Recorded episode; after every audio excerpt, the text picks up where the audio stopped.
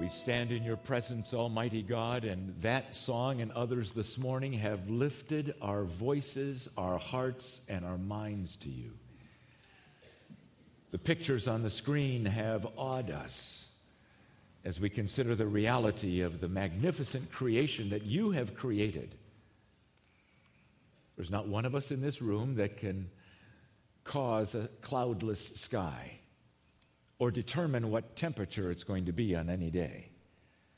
Not one of us here who can help the process of moving from winter to spring to summer. But all around us this Mother's Day, we see the fingerprint, God, of your magnificent control over creation. We thank you. We thank you. And right where you're standing, why don't you thank him for his greatness, his majesty, and his love for you? And what He has been doing to show you how much He loves you. And why don't you ask Him this morning to touch you right at the point of whatever He knows your need to be? God, we're grateful that we don't have to explain to you what's troubling us today or what weighs heavy on us today or where we need your touch today, you understand us better than we understand ourselves. So we do invite you, God, to do what only you can do in each of our lives in these next moments. In Jesus' name we pray. Amen and amen. You may be seated, dear friends. As I invite the children, the little ones up through grade four, to go ahead and be dismissed to the adults who have been preparing for you. and we thank God and praise God for those dear adults, don't we? Who love to teach other people's children. It's Mother's Day, and we praise God for that. A couple of interesting responses from second graders in answer to some questions. Why did God make mothers? She's the only one who knows where the scotch tape is in my house. or you'll have to listen to this one closely. To help us out of there when we were getting born. What's the difference between moms and dads? Second graders say, Mom, mom works at work and mom works at home. Dads just go to work at work. Moms know how to talk to teachers without scaring them. Dads are taller and stronger, but moms have all the real power because that's who you go to to ask when you want to sleep over at your friend's house. Moms have magic, they make you feel better even without medicine. How about this question Who's the boss at your house? Here's what second graders say Mom doesn't want to be boss, but she has to because dad's a goofball.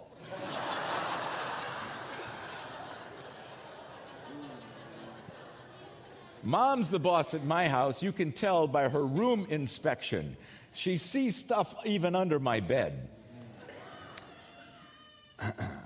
I guess mom's the boss at my house, but only because she has a lot more to do than my dad does. And how about this last one? If you could change one thing about your mom, what would it be? Second graders say, She had this weird thing about me keeping my room clean. I'd get rid of that. or I'd make my mom smarter. Then she would know it really is my sister who keeps doing all those bad things. or I'd like to get rid of those invisible eyes that she has on the back of her head. Yeah? Amen. Aren't you glad for moms? I hope you brought your copy of God's Word, and if you did, would you open it, please, in the New Testament to Luke's Gospel?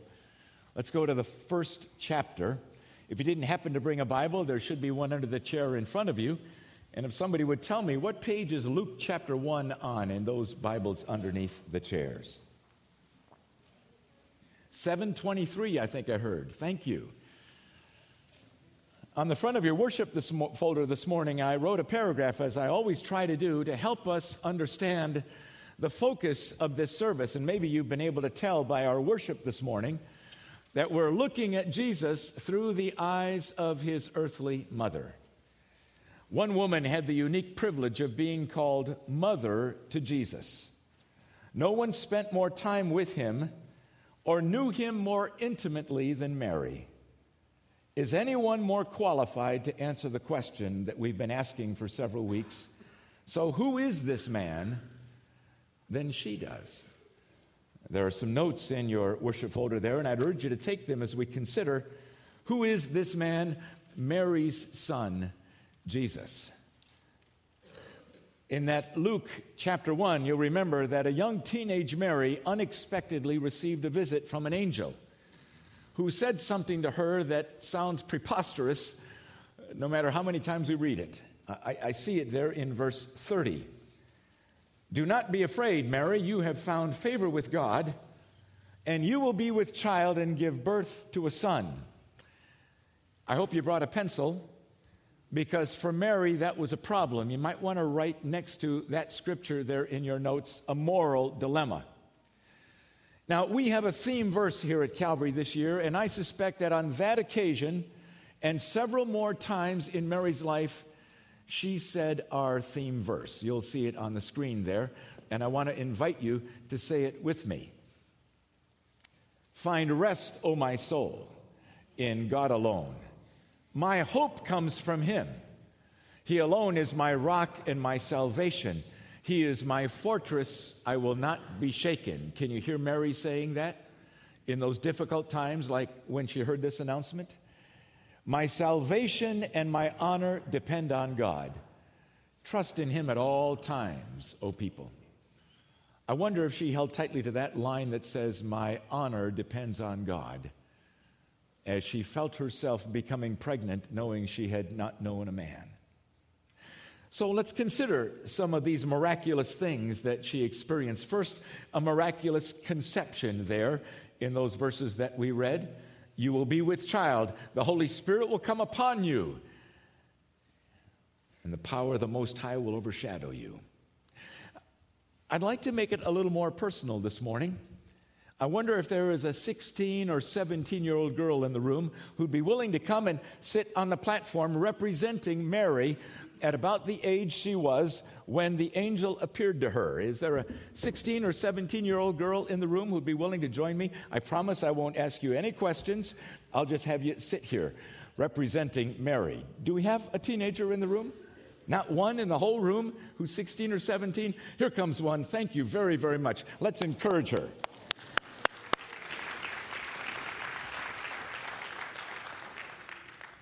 Thank you. I promised I wouldn't ask you any questions. now imagine an attractive young lady.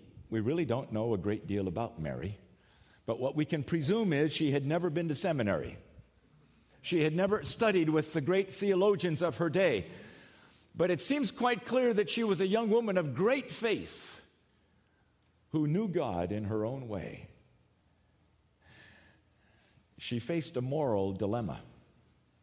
How could it be possible that I, a young Jewish girl, could be true to my God and true to my fiance and at the same time experience this preposterous idea?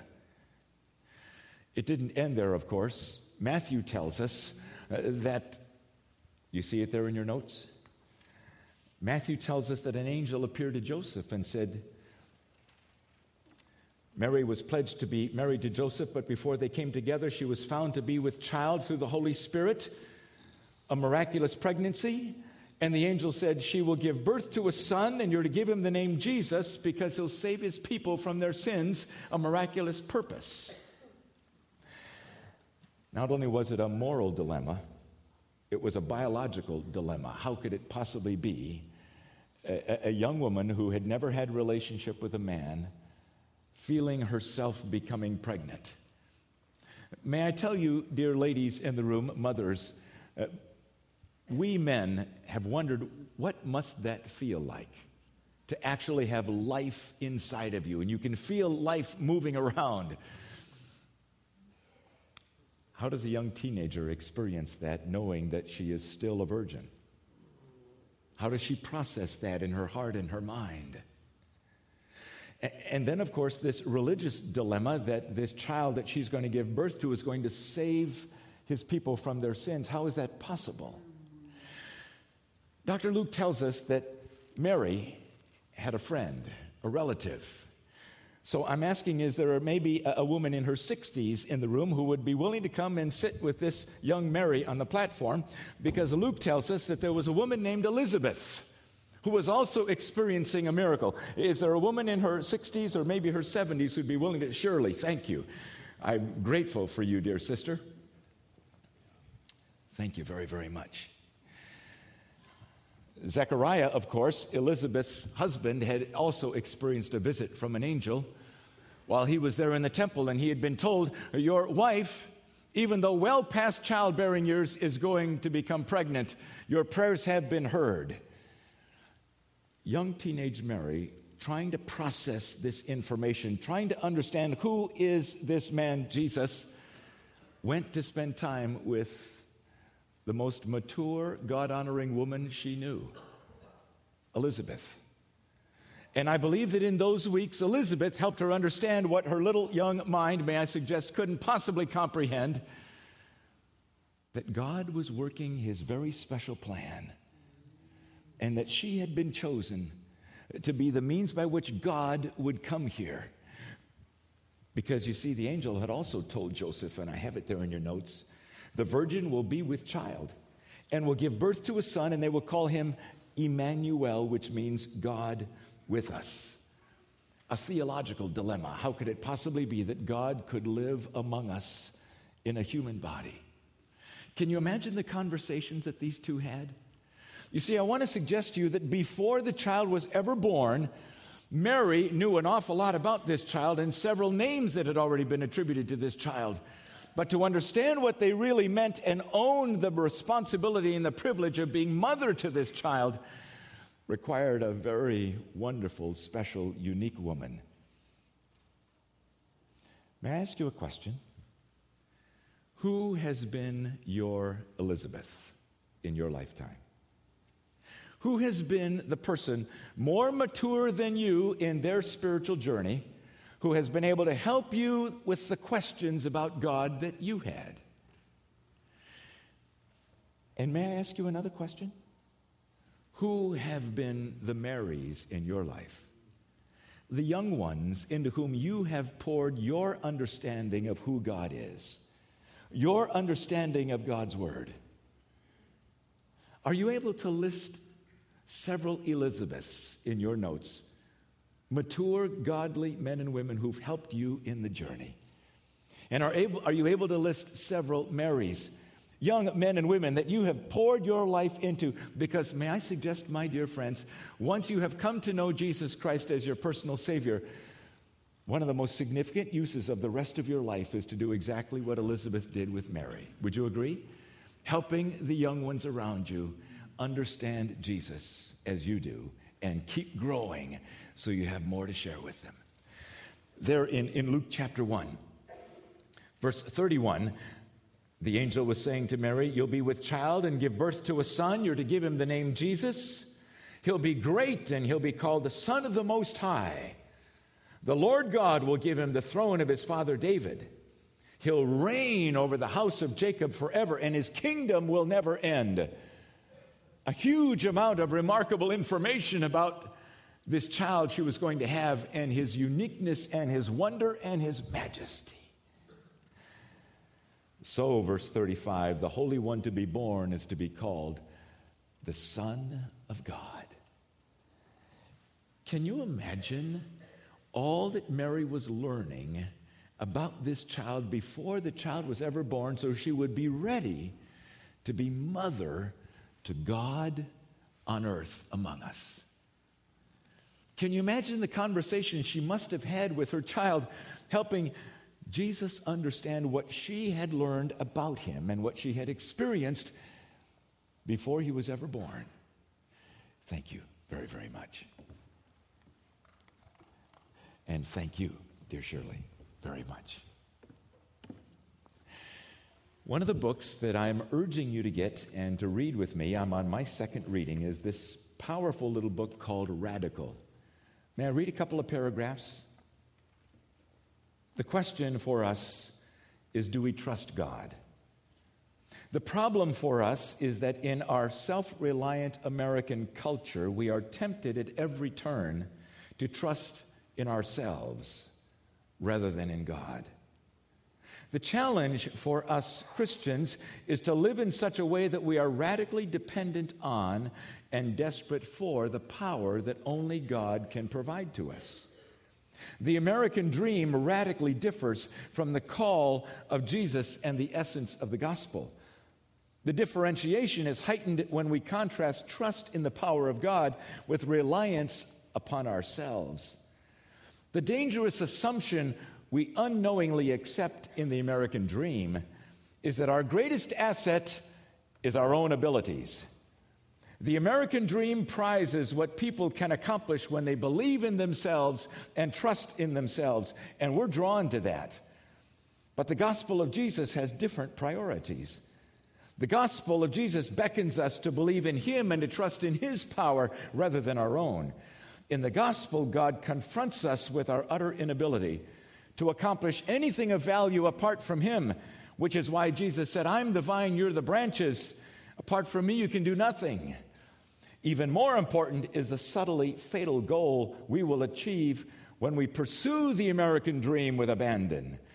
As long as we achieve our desires in our own power, we will always attribute it to our own glory.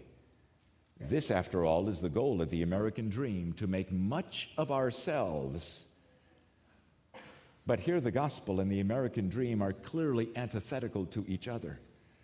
While the goal of the American dream is to make much of ourselves, the goal of the gospel is to make much of Jesus. Amen? I want to suggest to you that Mary probably struggled with that. As she thought about herself being so privileged to be the one through whom Jesus would come to this earth. Can you imagine the struggle she probably had with pride? I see all through the story of Mary a humble woman who was continually wanting to know God and understand his purposes and experience his power in, his, in her life. When it came time, you'll remember, for that baby to be born, still probably only 16, 17, maybe 18 years of age. She and her husband, then Joseph, had to make their way all the way down to Bethlehem. A long journey, and I would well imagine several times she was asking God, I admit I don't understand this. I've done everything you've asked me to do. But there was a prophecy in Micah that said he would be born there. You remember he was.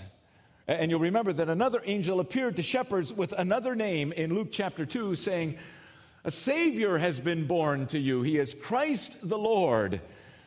And those shepherds came to Mary, and she then had the opportunity to receive the first visitors who had been sent to meet her newborn.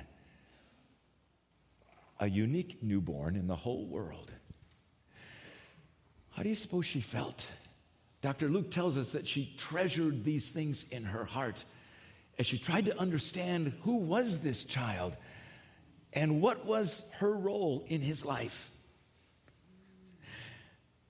Is there a 20 year old woman in the room who would represent for me Mary just a couple of years later? A 20 or 21 year old woman in the room?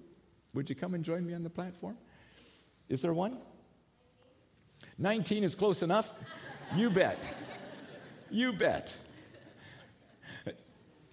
It's nice to see you. Nice to see you Welcome. Thank you. Mary is now a mother of a couple of years.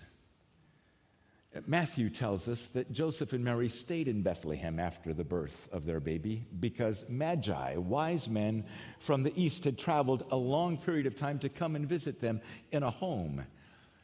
You remember that they brought a new name. They said, We have come to worship the King of the Jews. That presented her with an ethnic dilemma. Uh, she and Joseph, of course, were good Jews, but we have to question were these magi who came Jews or Gentiles? But certainly they were not from Palestine, they were far away. And again, she had to wrestle with what is God doing here and who is my baby? Shortly after those magi left, you may remember a young 19 or 20 year old Mary was faced with one of the harshest experiences of her young life. another angel visit that said, Joseph, get up now and take your young bride and your young son and flee this place. There is great danger coming. And you'll remember Herod's soldiers came and killed all the baby boys two years of age and under. And Mary, uh, a few days or weeks later, found herself as a young mother, barely out of her teen years, as a refugee in Egypt. An unemployed husband, homeless, knowing, as far as we know, no one in that place, not even knowing the language. Moms, you remember back when you had little one, two, three year olds, the stress of life? Maybe you even had two under the age of three, and diapers seemed to be everywhere. Remember those? Uh, this young Mary experienced, may I say, the pressure cooker of life. But again, we seem to see that she had a remarkable faith in God. And therefore, in the incubator of their home, even in a refugee home in Egypt, little Jesus was growing up understanding, I believe, how unusual he was and how great his father was, protecting and guiding and providing. We don't know exactly how long they were there. We would presume months, at least, maybe a couple of years. And finally, another angel visit that said, It's safe to go back now. They who were trying to kill you are themselves dead. And so Joseph took his, by now probably 21 or 22 year old young Mary, and their little son, maybe three or four years of age by now, and moved back to Mary's hometown. Oh, wonderful to be able to come back home, but can you imagine the questions? And again, the need for a young mother to know God well so she can be for her son who her son needs her to be. Moms, this is your day.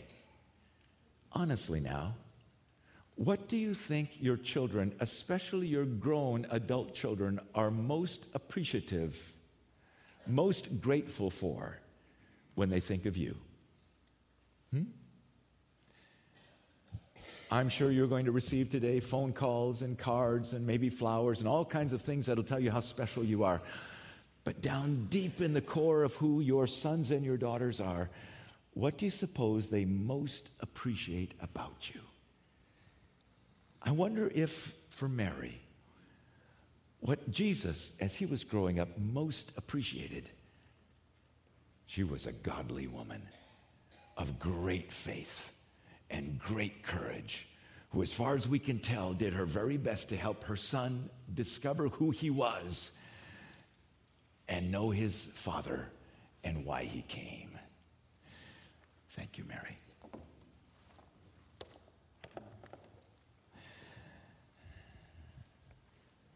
I wonder if there's a 30 year old woman in the room who would help me.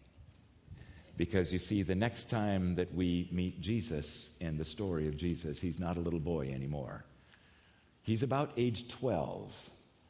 It was read for us. Thank you, Mike, for reading it earlier. Is there a 30 year old or so in the room who would be willing to be Mary for a couple of moments? Not one? Oh, amen. Well, isn't that nice? Thank you, April. You love pressure? Happy Mother's Day. My own daughter, isn't that nice?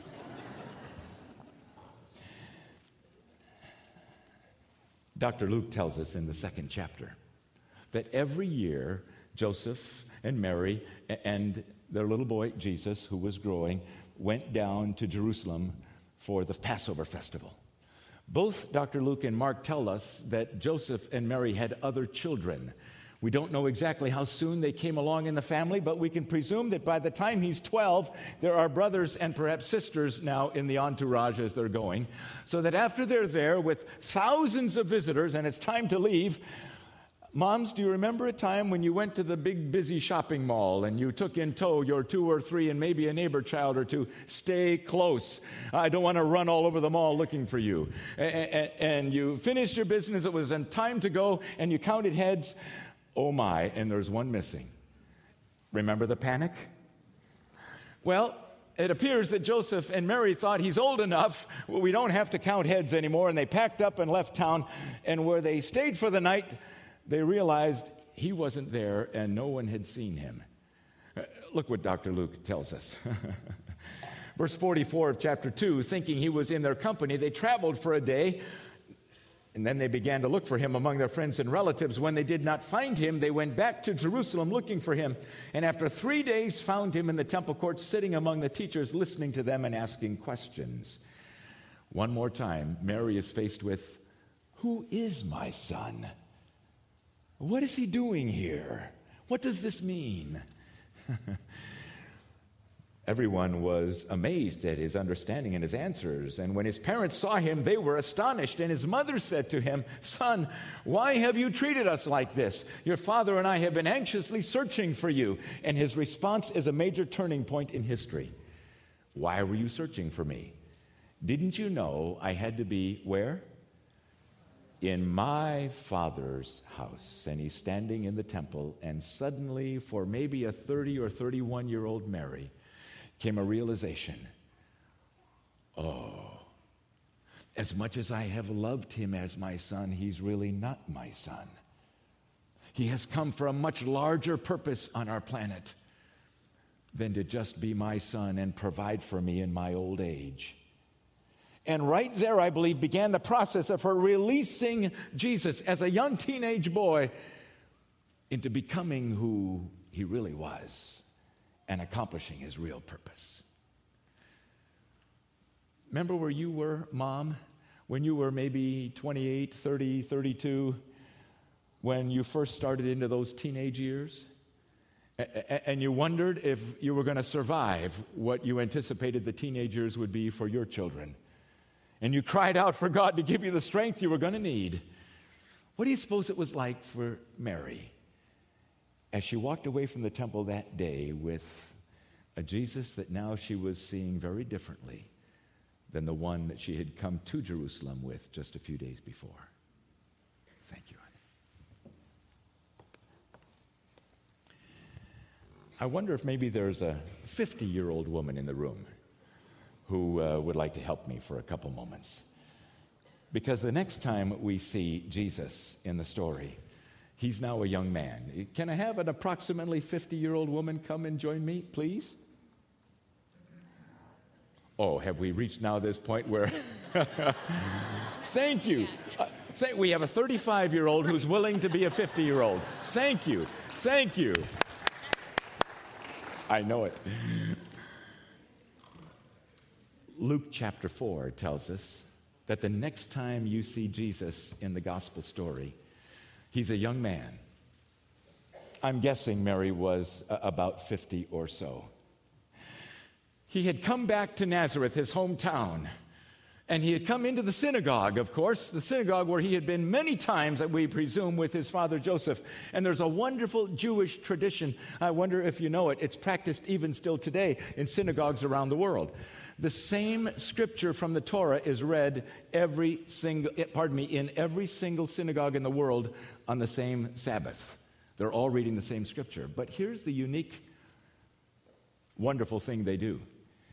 They will often ask, Is there a visitor with us today?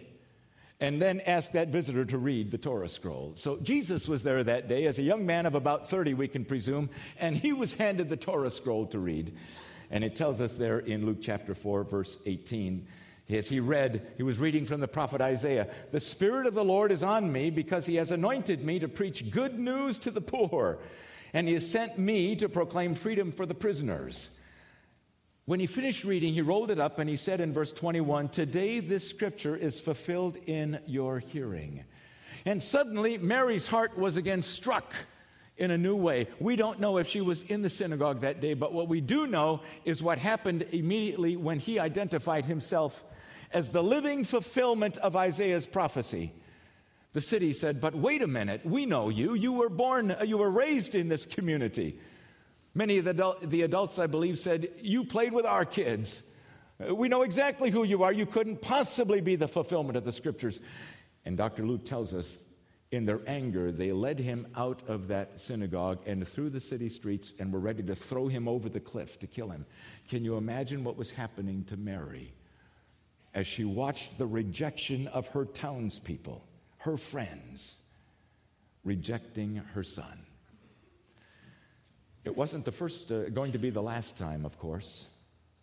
And I'd like you to consider, my dear friends, that the journey of being mother to Jesus for Mary was continually bringing new understanding of who is this man. But especially in his adult months, heartbreak after heartbreak. As the one that she really believed as God incarnate, the Savior of the world, was rejected over and over again. I don't know how many days or weeks later it was, but John tells us that there was another wonderful occurrence for this woman. And this time, I'd like us to just step right into the story by watching the drama on the screen. It was a wedding feast that took place. And Mary, the mother of Jesus, was there with Jesus and others. Watch this.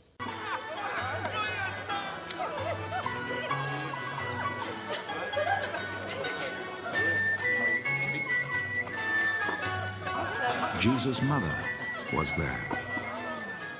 And Jesus and his disciples had also been invited to the wedding. When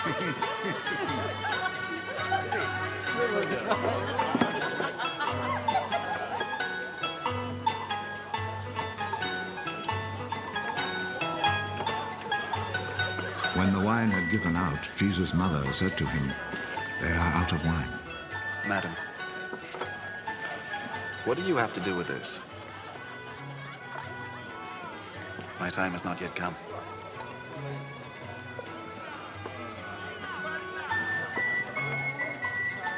Do whatever he tells you.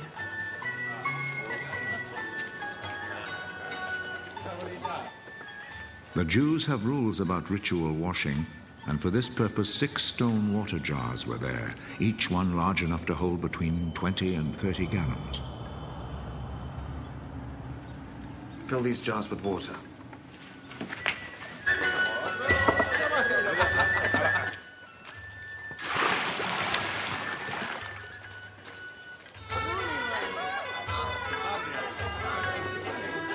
Filled them to the brim.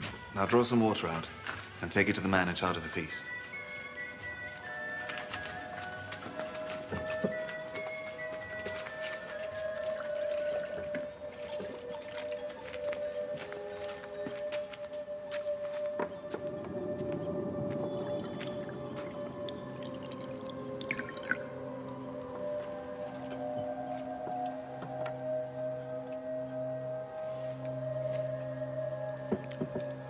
They took him the water, which now had turned into wine, and he tasted it.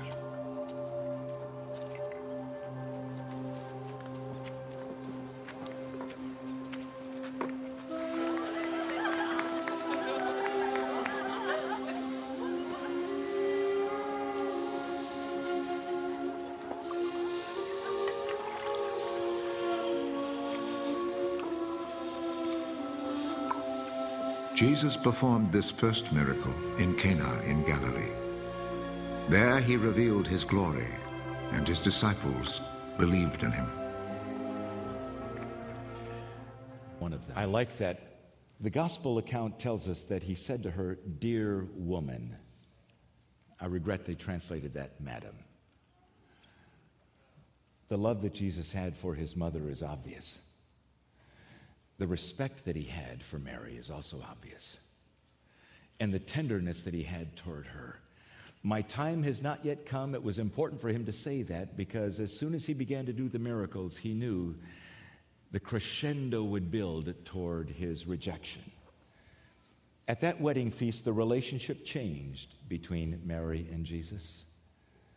As she began to see that his mission was now intentional and the rejection of many was heartbreaking to her. Thank you.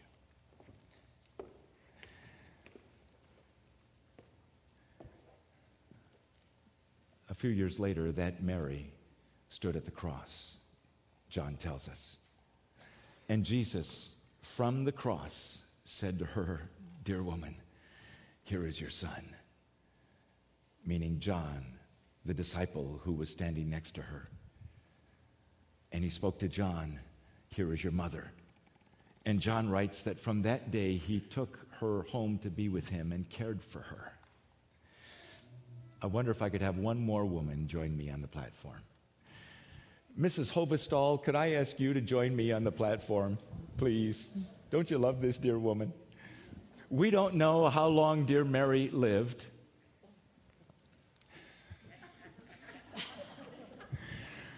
We don't know how long Mary lived. But what I would like to ask you to consider is those years were very special for her and everyone who knew her.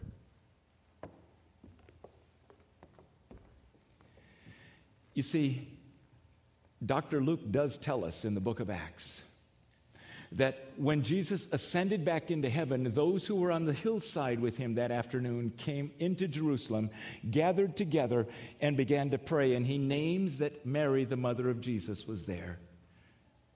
Is it possible, therefore, that she stood and watched her son, risen Lord Jesus, ascend back to heaven? I'd like you to consider that from that moment forward, Mary's role in the world became very significant. Can you imagine if you had the privilege of being John and sitting to have breakfast with Mary 10 years later, 20 years later, 30 years later? Tell me the story again. Tell me about the angel. Tell me about the trip down to Bethlehem. Tell me about the shepherds. Uh, tell me how he took his first step. Have you noticed how different John's gospel is from the others? I think this is why. As led by the Holy Spirit, what John learned about who this man was was so special because he had the privilege of hearing it from Mary. Ladies in the room, no matter where you are in your journey of life a teenager, a 20 something, a 30 year old, a 50 year old, a young 60.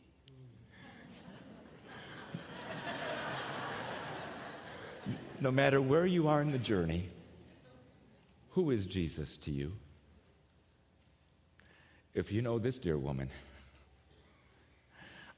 my guess is she's a lot like Mary. If you know much about her children, you know that every one of them bears her fingerprint, especially in their love for Jesus that they inherited from Harold and Virginia Hovestall. Would you agree if you know their children? I think dear Mary remained humble. I think dear Mary remained joyful that she'd had the privilege of, of being the one who held Jesus first, the one who nursed him, the one who loved him like no other woman has ever had the privilege of loving him, the one whose heart was broken over and over again because those to whom he came rejected him. And men in the room, how many times have you placed yourself in the sandals of Joseph? Trying to understand who is this little boy, this teenager, this man? And how do you be daddy to God on earth? And how do you be husband to Mary? This Mother's Day, of all the things that your children, especially your adult children, are thanking you for, moms, could it be that, that that which they thank you for most is the way you know Jesus, your love for Jesus, and how you've helped them know and love Jesus? Who is this man, Jesus, to you? Lord Jesus Christ, we thank you so much for giving us so much information about the woman who God chose to be your earthly mother. We thank you that the Gospels give us the chance to know her as a teenager, as a 20 something, as a 30 year old, as a 50 year old. Oh, I wish we knew more about her in her 60s and 70s. But I thank you, Holy Spirit of God, that John's writings seem to reflect the unusual touch of this dear woman on his life. So, God, what about us in this room? Where are we in our maturing journey with Jesus? Are we first meeting him? First becoming aware of who you are, Jesus? Have we known you for some years and we're maturing in that and we're having the privilege of helping others know you? Are you this Mother's Day, oh God, stretching all of us in this room and everyone in our families to know you even differently than we've ever known you before? And when all is said and done, oh God, and we leave behind our legacies, how much of that legacy that we leave to our children and our grandchildren will be all that we know about you and our relationship with you? We worship you now, Lord Jesus, on this Mother's Day, grateful that one more time you have invited us to consider you and the difference you'd love to make in our lives and the relationship you are inviting each of us to have with you. And so we worship you in Jesus' name.